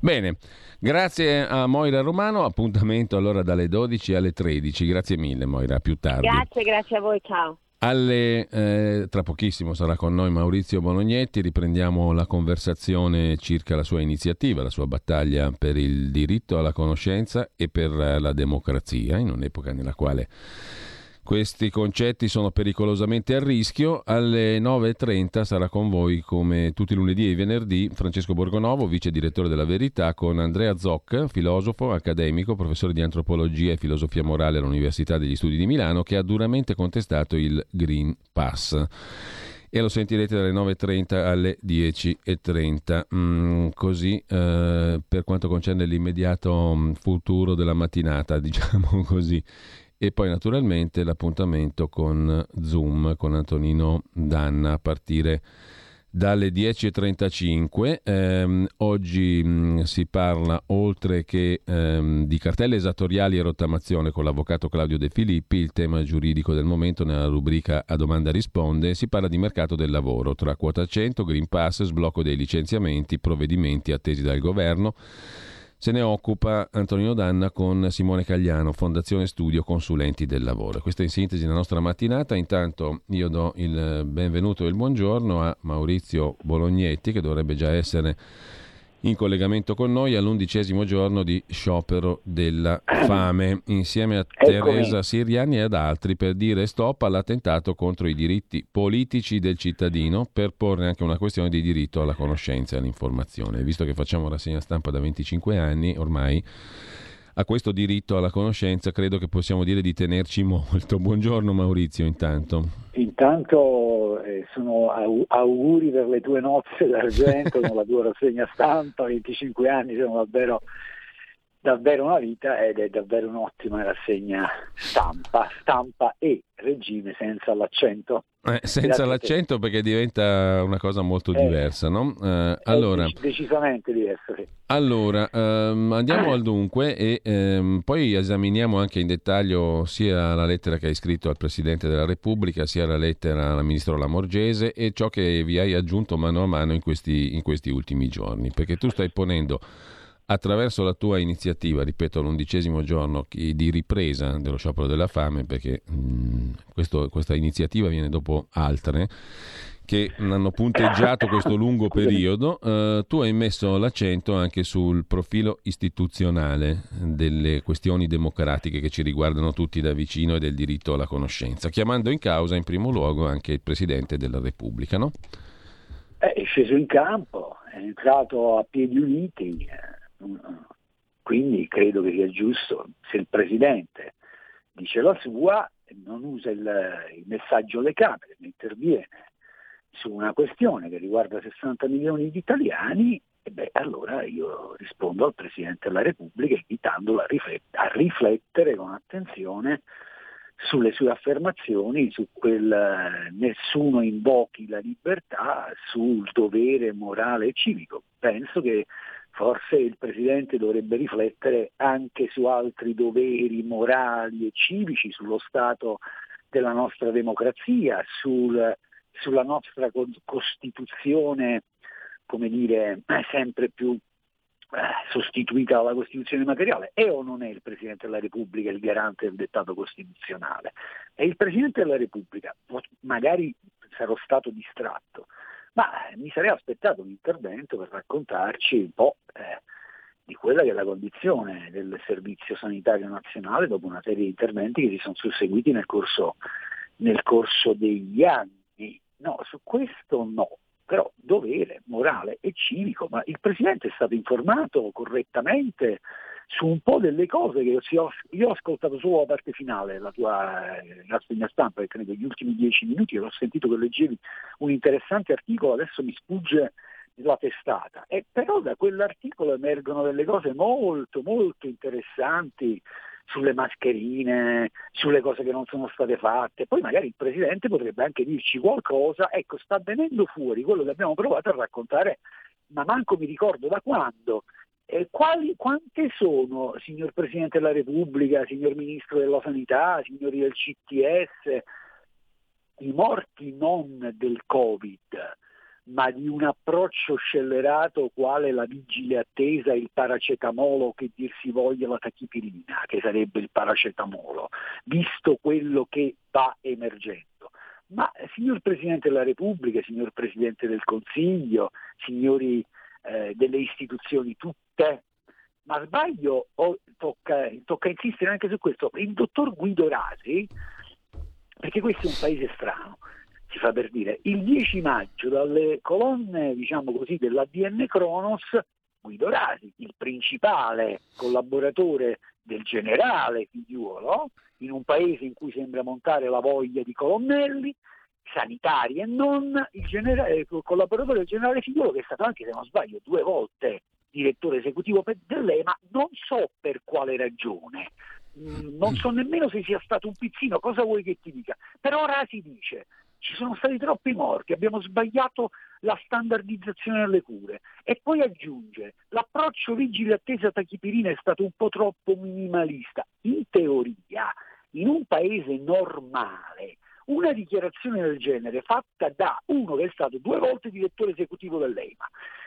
il principale eh, collaboratore del generale figliuolo che va a caccia di renitenti e disertori, eh, che suona anche un po' male, diciamocela tutta, eh, però che strano, quelle affermazioni nascono e muoiono sulle colonne dell'ATN Cronos, vengono inghiottite dal silenzio, lo stesso Rasi non ne parla più, nessuno ne parla, non c'è un titolo a nove colonne, men che meno una trasmissione, perché tu fai un lavoro straordinario, sei un giornalista eh, di quelli veri, dimmi una cosa, ma se becchi uno che fa una dichiarazione del genere, quando da mesi si sta, si sta provando a porre una questione e quindi entri lì, no? Metti, allora a quel punto insisti, provi a incalzarli. Mi spieghi perché questa cosa è scomparsa?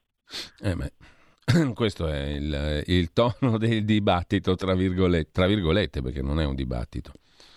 Eh, magari ci fosse il dibattito, ma insomma, io questo vorrei capire. Ma al Presidente, al Presidente Mattarella vorrei dire che dovrebbe preoccuparsi seriamente se davvero ha cuore la democrazia, la Costituzione e la Repubblica, anche se me sembra che questa sia una non Repubblica, una Repubblica un po' eh, sgangherata, diciamocela tutto, ma mica da oggi e con, eh, nell'era Covid. I problemi vengono un po' da, da lontano probabilmente, anzi sicuramente. Però ecco, il Presidente dovrebbe a questo punto, se proprio ci tiene, eh, dovrebbe farsi garante di un diritto che è un diritto importante in una democrazia, che è il diritto umano, signor Presidente. Ma del resto il signor Presidente Mattarella nel 2015 inviò un importante eh, messaggio nel corso di una eh, di un con, convegno organizzato, pensate un po' su quale tema, il diritto alla conoscenza. Tant'è che io più volte ho fatto riferimento a quell'intervento del signor Presidente della Repubblica. Allora, signor Presidente della Repubblica, secondo lei sarebbe eh, opportuno o no che nel momento in cui a reti unificate si vendono bugie su quello che fa la FDA negli USA, che tra l'altro non è che valga per lei, ma perché la FDA decide per gli USA, poi decide come decide, eh, però poi non si dice una parola su una, eh, quello che appare su un'autorevole rivista che meriterebbe un minimo di attenzione e potrebbe essere la base per una riflessione una discussione. C'è un tizio che si chiama Peter Dosci che il 23 agosto, tra le altre cose, in un articolo interessantissimo, dice Prima della prestampa riguardo a tutta la vicenda che ha portato alla parziale approvazione del vaccino della Pfizer, prima della prestampa la mia opinione insieme a un gruppo di circa 30 medici, scienziati e sostenitori dei pazienti era che non c'erano semplicemente, c'erano semplicemente troppe domande aperte su tutti i vaccini Covid per supportare l'approvazione di uno di questi. Il preprint purtroppo ha affrontato pochissime di queste domande aperte e ne ha sollevate di nuove accidenti, oh però. E, e sbaglio è lo stesso Peter Dosci che il 4 gennaio, anche quello è sparito ovviamente, eh, anzi non è mai esistito probabilmente, che il 4 gennaio del 2021 legge i documenti della Pfizer e dice oh cacchio, ma qua non arriviamo al 95%, se va bene arriviamo al 30% di efficacia. E indovinate un po', questo sarà un folle, ma nell'articolo del 23 agosto di fatto quelle diciamo accuse le ribadisce in toto. E qui i dubbi tra, tra, tra i dubbi non sciolti ma dico questo potrei dirne altre mille ma intanto io ho una certezza per quanto mi riguarda eh, avrò le traveggole a me sembra che eh, questa storia Covid, che il Covid non è più emergenza sanitaria, ma è diventata un'altra storia, è diventato un manganello, ecco. è diventata una clava. Maurizio, tu ti riferivi probabilmente all'articolo di Luca Ricolfi che leggevo poco prima ah, ecco, che colloquiassimo, sì, no? ma che poneva il tema della scuola no? e delle cose non fatte.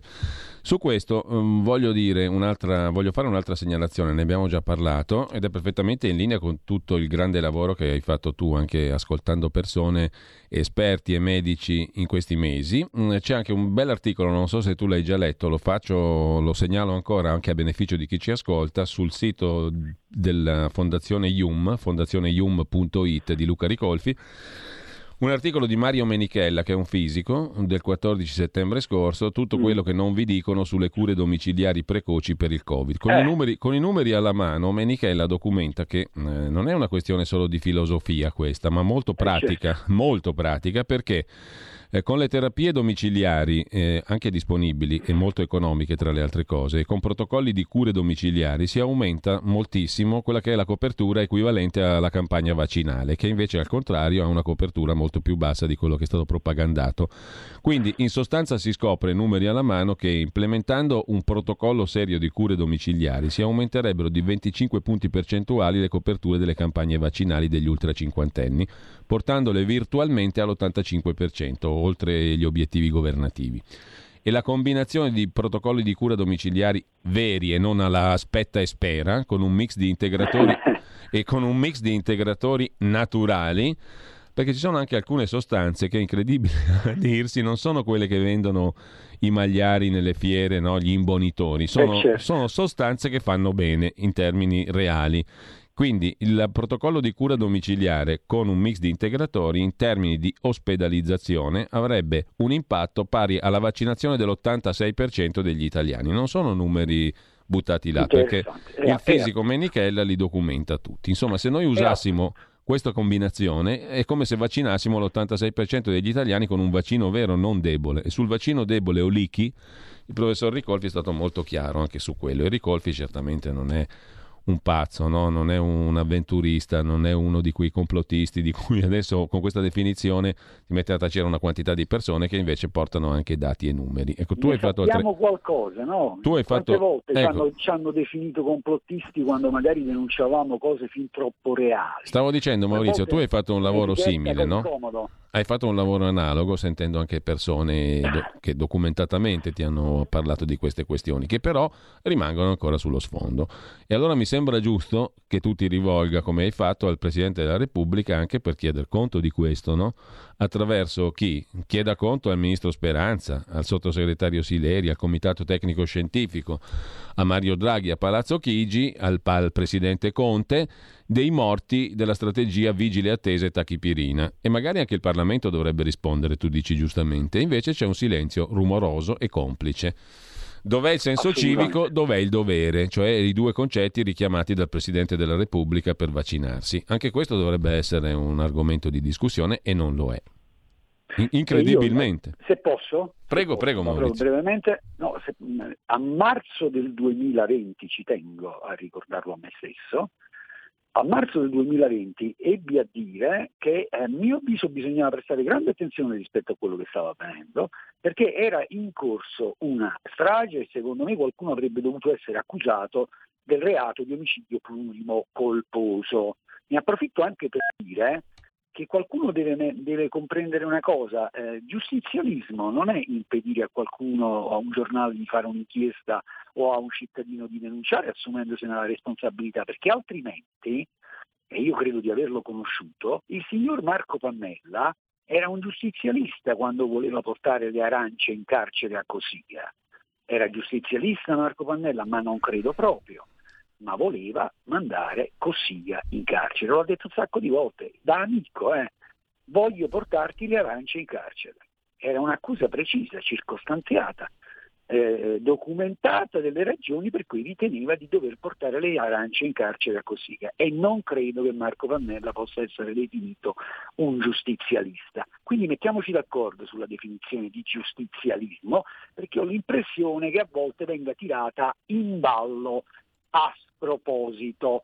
Io sono per la parità tra accusa e difesa, per il giudice terzo, per il rispetto della Convenzione europea dei diritti dell'uomo, la Dichiarazione universale dei diritti dell'uomo, ma queste cose qui non c'entrano niente, quindi non facciamo i furbi, perché poi non voglio che la parola giustizialismo, come la parola complottismo, come non so che cosa, diventino la scusa magari per mettere un bavaglio o per mettere quelle cose sotto al tappeto, non ci sto, se ho qualcosa da denunciare lo denuncio, me ne assumo la responsabilità, dopodiché sono pronto a pagare il costo se ho commesso un errore se ho, e se ho diffamato qualcuno o se ho detto cose che non sono vere.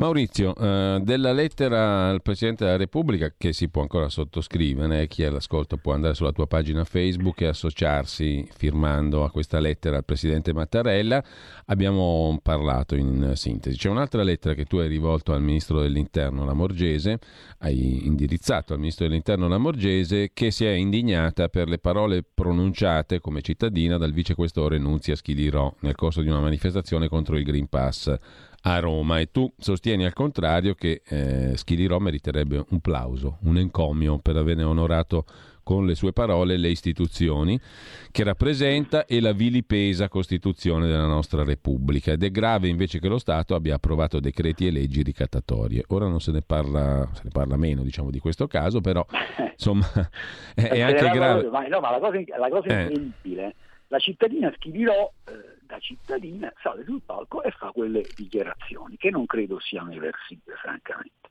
Poi dopodiché io dico che sarebbe sempre bene quando uno fa certe affermazioni, se vuole dare, per me la disobbedienza di civile diventa più forte se uno si autodenuncia e dice no, questa è una legge dello Stato, io mi rifiuto di applicarla. E mi autodenuncio, io mica aspetto che mi denuncino gli altri, ma in ogni caso sì, per me meriterebbe un plauso e un encomio la, il vicequestore Stiliro. Ma poi tutto questo bailame eh, e, qualcuno si sarà distratto perché a un certo punto, in una situazione in cui eh, YouTube per l'ennesima volta si arroga il diritto di cancellare così schioccando le dita 3, 4, 10 siti, non mi, eh, canali, non mi ricordo quanti, divent- assurgendo al ruolo di giudice, pubblico ministero e boia, e che non mi sembra proprio una cosa, dovrebbe rendere inquieti molti tutto questo, e stiamo attenti, perché poi invece i canali di YouTube di Xi Jinping e di qualcun altro, quelli col cavolo che li tocca YouTube, eh, ma ci mancherebbe pure, no? Però qualcuno si è distratto e non si è accorto che il capo della polizia, in un intervento pubblico, eh, generalizzando un po' e facendo di ogni erba un fascio e criminalizzando chiunque di fatto abbia qualcosa da dire su questa vicenda, a un certo punto ha evocato la strategia della tensione. Oh Gesù! Eh, ma caro capo della polizia, lei ha commesso un clamoroso autogol perché in realtà la storia ci dice che la strategia della tensione fu gestita da apparati deviati dello Stato e consentì l'introduzione di leggi speciali. Al posto del ministro Lamorgese mi preoccuperei piuttosto delle dichiarazioni del capo della polizia e, e di che cavolo c'entra la strategia della tensione e di, e di interventi che mirano a criminalizzare, a generalizzare in una situazione in cui si sta instaurando un controllo poliziesco delle opinioni E questo è davvero inquietante e preoccupante. Su questo ovviamente nessuno ha alcunché da dire di questi signori che si strappano le vesti per l'intervento dal palco romano del vicequestore Schilirò. Maurizio, c'è un altro aspetto, Dobbiamo, abbiamo pochi minuti adesso prima delle nove, ma ehm, poi torneremo a risentirci in questi giorni con una certa regolarità, diciamo, no? per tenere aperta questa finestra sulla tua iniziativa che ci richiama a principi fondamentalissimi, inutile girarci intorno, no? eh, ed è il motivo per cui mh, ci sta a cuore la tua iniziativa, ci sta a cuore tu, che poni questi temi attraverso il tuo impegno politico, fisico e personale, con, ehm, ripeto, il nono giorno di sciopero della fame per queste questioni. La questione è quella dell'informazione di cui abbiamo detto prima, a me, ti ripeto, come dicevo l'altra volta, settimana scorsa, mi ha molto colpito la tua presa di posizione rispetto a Radio Radicale, eh, per la quale lavori e hai lavorato per tanti anni. Attraverso questa presa di posizione critica, molto critica rispetto a quella che tu chiami anche una censura di quelle che sono state le tue interviste, il tuo lavoro di giornalista, beh, insomma, questa mi sembra una spia eh, del, dei tempi che corrono. a me ha fatto molta impressione questo perché so il rigore che tu poni nelle questioni che, delle quali ti occupi e anche la posizione tua personale rispetto ai principi di fondo, no? per cui se hai fatto una scelta di questo tipo, a me viene da dire da cittadino, eh, in questo caso, e non da persona che ti conosce da tanti anni, eh, beh, vuol dire che il clima si sta facendo veramente malsano. Ecco, mh, mm, ti invito proprio per chiudere oggi questa nostra conversazione in attesa di riprenderla. Uh, um, così um, raccontarci quello che tu respiri nell'aria, perché poi di questo stiamo parlando. No? Uh, si va verso un qualcosa che in questi 18-19 mesi mano a mano abbiamo capito, abbiamo, abbiamo appunto annusato, abbiamo annusato un'aria che non, che, non è, che non, è, sana, che non è positiva, anche per quanto riguarda il capitolo informazione, no? Mi pare che si possa dire certo. questo tranquillamente. Allora, dove stiamo andando secondo te? Cosa, dicio, cosa dicono le tue narici di persona attenta, di giornalista e di politico anche?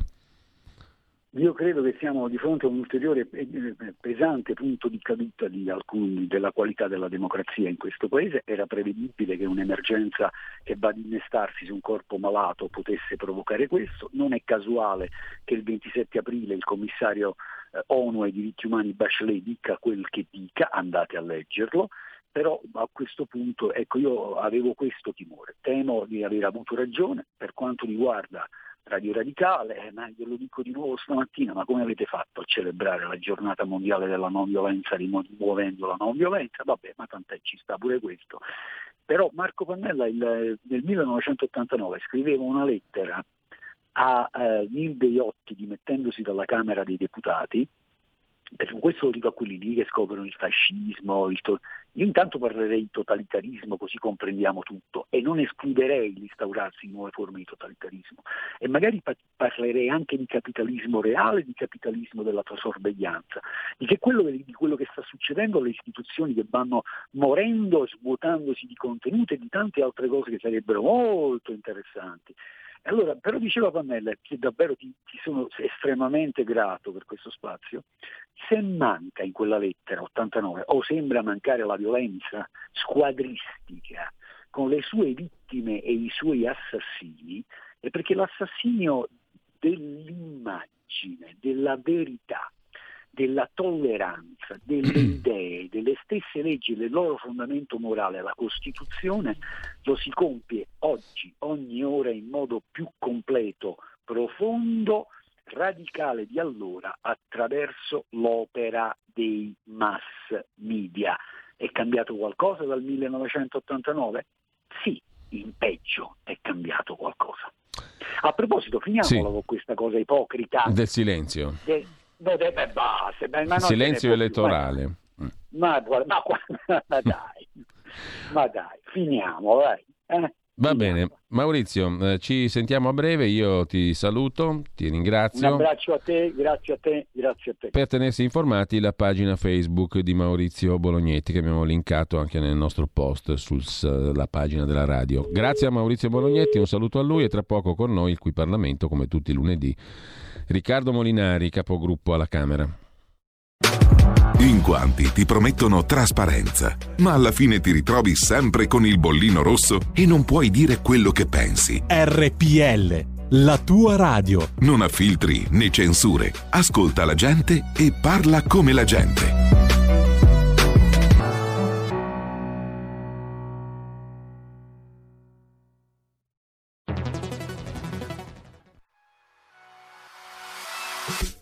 Sbaglia paga.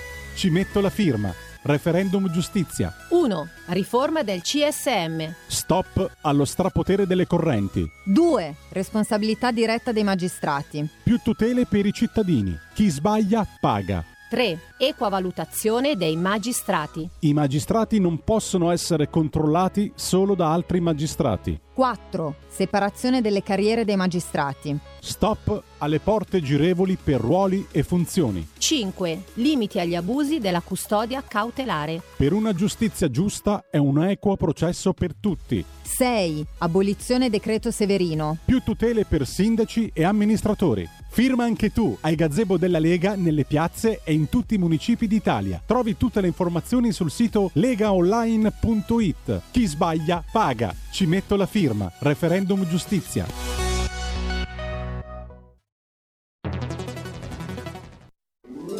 Stai ascoltando RPL. la tua voce libera, senza filtri né censura. La tua radio. Qui Parlamento. E do il benvenuto e il buongiorno, come tutti i lunedì, a Riccardo Molinari, capogruppo della Lega alla Camera e segretario della Lega in Piemonte. Riccardo, buongiorno e grazie per essere Buongiorno con noi. a tutti. Allora, questa settimana riprendono i lavori mh, della Camera, eh, c'è in primo piano mh, l'Alitalia, se non sbaglio, e la nota di aggiornamento al documento di economia e finanza. Ehm, ti mh, voglio chiedere subito allora, e tra le altre cose vedo anche una giornata dedicata mh, alla riflessione di Camera, Senato e Unione Interparlamentare per il prossimo 8 e 9 ottobre a una riunione parlamentare in vista della conferenza sui cambiamenti climatici che si tiene a Glasgow dal 1 al 12 di novembre. Ecco, questa è un'altra tematica estremamente interessante, politicamente molto rilevante, sulla quale c'è una grandissima enfasi, a volte anche direi ideologico-mediatica, eh, sulla quale però si sta riflettendo abbastanza poco in termini di costi, non solo di opportunità.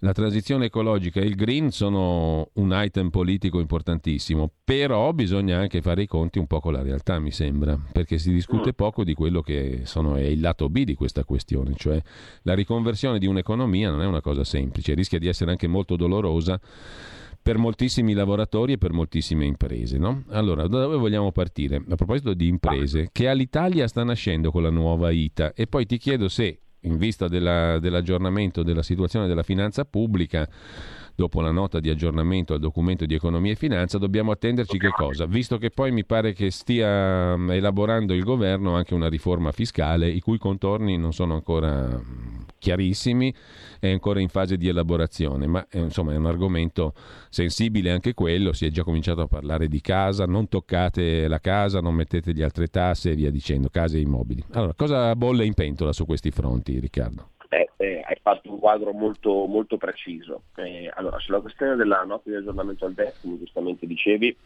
eh, bisognerà eh, leggerla, aspettare che arrivi in aula e vedere la nota di aggiornamento al DEF in qualche modo eh, dà le linee sulla futura azione di governo, seppur in termini generali. Noi sappiamo quali sono le riforme che l'Europa chiede, che sono state inserite nel PNRR, e sono quelle di cui si parla sempre, no? la riforma del fisco, la riforma delle pensioni, la riforma della giustizia è già stata fatta. E come sempre però poi i titoli vanno riempiti di contenuti e quindi la riforma del fisco eh, quale sarà? Noi avevamo votato nelle commissioni riunite finanza di Camera e Senato un documento che escludeva la patrimoniale, e è chiaro che se adesso se ne parla insistentemente sui giornali, perché eh, se ne parla insistentemente sui giornali perché una delle raccomandazioni che l'Europa fa all'Italia è proprio quella di aumentare la tassazione sulla casa perché per l'Europa eh, paghiamo troppo poco, abbiamo troppe case di proprietà. È ovvio che questo sarà un tema politico rilevante perché per la Lega eh, non si può fare una, una revisione degli estimi catastali per fare, perché fare la revisione degli estimi catastali significa far pagare di più a chi ha sempre pagato e significa che tutte quelle case invece non accatastate che non pagano niente continuano a non pagare niente. Quindi questo è un tema su cui ci sarà grande attenzione, ma insomma prima dobbiamo leggere cosa scriveranno e se entreranno nel merito della riforma fiscale o meno nella NADEF. E quindi vi terremo aggiornati su questo. Poi caso all'Italia, cosa succede? Purtroppo su questo la mozione era stata rinviata due settimane fa in aula perché il tema d'Italia è molto spinoso, è molto spinoso perché eh, i confini all'interno del quale si deve muovere il governo sono molto stretti, perché purtroppo eh, c'è diciamo, un accordo con l'Unione Europea che prevede che nasca una società completamente nuova che non può avere la continuità aziendale, quindi non è possibile pensare di trasferire tutti i lavoratori da una parte all'altra, se no si avrebbe la continuità aziendale, un'azienda eh, ridotta nei ranghi con meno aerei e che potrà quindi assorbire, aprendosi al mercato, sicuramente una parte dei vecchi lavoratori dell'Italia, ma dovrà prenderne anche di nuovi. E questo chiaramente crea forti tensioni dal punto di vista sociale eh, tra i lavoratori dell'Italia, che ricordiamoci, soprattutto a Roma, parla di circa 20.000 famiglie tra diretti e indiretti che vivono grazie all'Italia.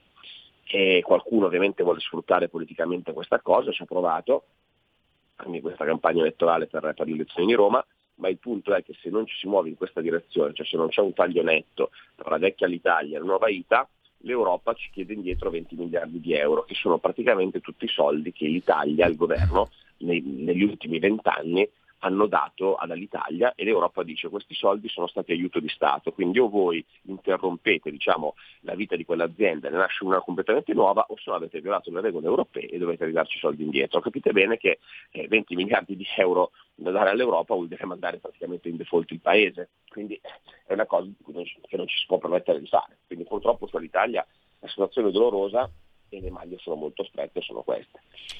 Il tema dei cambiamenti climatici, sì. eh, hai, detto, hai, detto, giusto, si fa un gran parlare di Greta Thunberg, dei ragazzi, dei Fridays for Future, eccetera, figurati, tutti diciamo, siamo convinti che un mondo green sia bello, peccato che non ci rendiamo conto che l'Europa è già il continente più green di tutti, quindi noi ci, facciamo, ci autoflagelliamo continuamente, ma l'Europa è sicuramente quella più avanzata dal punto di vista delle politiche verdi.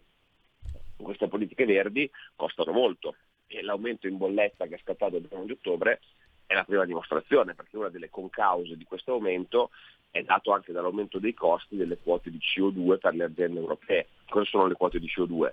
Proprio perché l'Europa è più green degli altri, eh, le aziende comprano delle quote di imissione di anidride carbonica e le pagano molto care, quindi più tu emetti più tu paghi come tassa all'Europa. Ovviamente tassa che ad esempio in Turchia, in Cina o negli Stati Uniti non paga nessuno. Questo eh, ovviamente aumenta i costi di produzione dell'energia, aumenta il costo della bolletta. Aggiungiamo che tutta questa diciamo, attenzione mediatica sul green, per quanto mi riguarda, è mm. una cosa assolutamente non spontanea, ma finanziata da una parte della grande industria, del grande capitalismo europeo che vede nel business della riconversione la quarta rivoluzione industriale, quindi una grande opportunità di guadagno, perché pensate cosa vuol dire riconvertire tutti gli impianti industriali e i processi produttivi in senso green. È un business enorme, il problema è che è un business enorme che farà perdere tantissimi posti di lavoro e che rischia poi, perché, perché faccio un esempio, ad esempio l'auto elettrica, per intenderci ha molti meno componenti dell'auto eh, con motore a scoppio. E pensiamo che in Italia gran parte delle aziende dell'automotive lavorano nella componentistica dei motori, eh, pensate quanta gente perderà il lavoro quando sarà imposta l'auto elettrica rispetto all'auto tradizionale, tanto per fare un esempio. Ma eh, la cosa più assurda di tutto questo è che si parla tanto di elettrico o di green eh, senza porsi il tema di come viene prodotta l'energia elettrica, perché se io l'energia elettrica la produco bruciando carbone, cambia poco rispetto a usare il diesel o usare la benzina nelle macchine. Quindi c'è una grande ipocrisia dietro questa storia, la verità per come la vedo io è che è un enorme business che interessa alcuni grandi gruppi eh, che hanno opportunità di guadagno miliardarie su questa riconversione a discapito eh, di altre economie. Noi europei come sempre siamo i più ciocchi perché quelli che sono buttati a pesce in questa cosa siamo noi, mentre invece i nostri competitor Cina, Stati Uniti, Middle East, Turchia eh, continuano a produrre esattamente come prima con costi più bassi. Con un piccolo focus, eh, Riccardo, sulla questione del fisco. No? Um, il governo dovrebbe mm, portare in Consiglio dei Ministri la delega fiscale, si parla uh-huh. di, gio- di giovedì. Allora, ri- revisione delle aliquote IRPEF, abolizione dell'IRAP, ma bisogna trovare le risorse per sostituire l'attuale gettito IRAP e poi c'è anche un tema che oggi anticipa la Repubblica in particolare, oltre al catasto, no? il tema della revisione del, delle rendite catastali dovrebbe essere affrontato, però si parla poi della loro applicazione in termini molto lunghi, il prossimo governo si vedrà. E comunque il fatto che si metta mano alle, alle, alle, alle nuove rendite catastali, qualche preoccupazione la desta in linea di principio, no? perché che sia questo il prossimo governo, poi si mette mano anche evidentemente al capitolo imposizione fiscale sugli immobili. Questi sono, sono, un po' i temi. E dall'altra parte c'è anche la questione, oggi sempre anticipata da Repubblica, di una revisione delle normative sulla privacy per poter fare una lotta all'evasione più efficace. Anche questo è un tema politicamente molto rilevante, così come mi pare capire questi 22 miliardi di cui si è parlato in questi giorni di risorse in più, il famoso tesoretto che ogni anno compare più o meno, ce ne sono tanti no, di tesoretti vari. Comunque, per la crescita del PIL eh, ci sarebbero 22 miliardi da collocare dove? Per la riforma del fisco, per la riforma delle pensioni, per quota 100, per gli ammortizzatori sociali, per il super bonus da riprorogare, insomma Mm, ti chiedo un piccolo punto, anche se le questioni sono tante e, e numer- varie. Insomma. Banalmente 22 miliardi potrebbero essere usati per coprire, per coprire, il debito, perché ricordiamoci sempre che mm. noi nell'ultimo anno con l'emergenza Covid abbiamo speso 200 miliardi a debito, quindi abbiamo eh, un debito eh, mostruoso. Eh, quindi credo che se c'è, sono avanzati 22 miliardi, penso che una parte mm. Potrebbe essere destinata anche, anche a quello.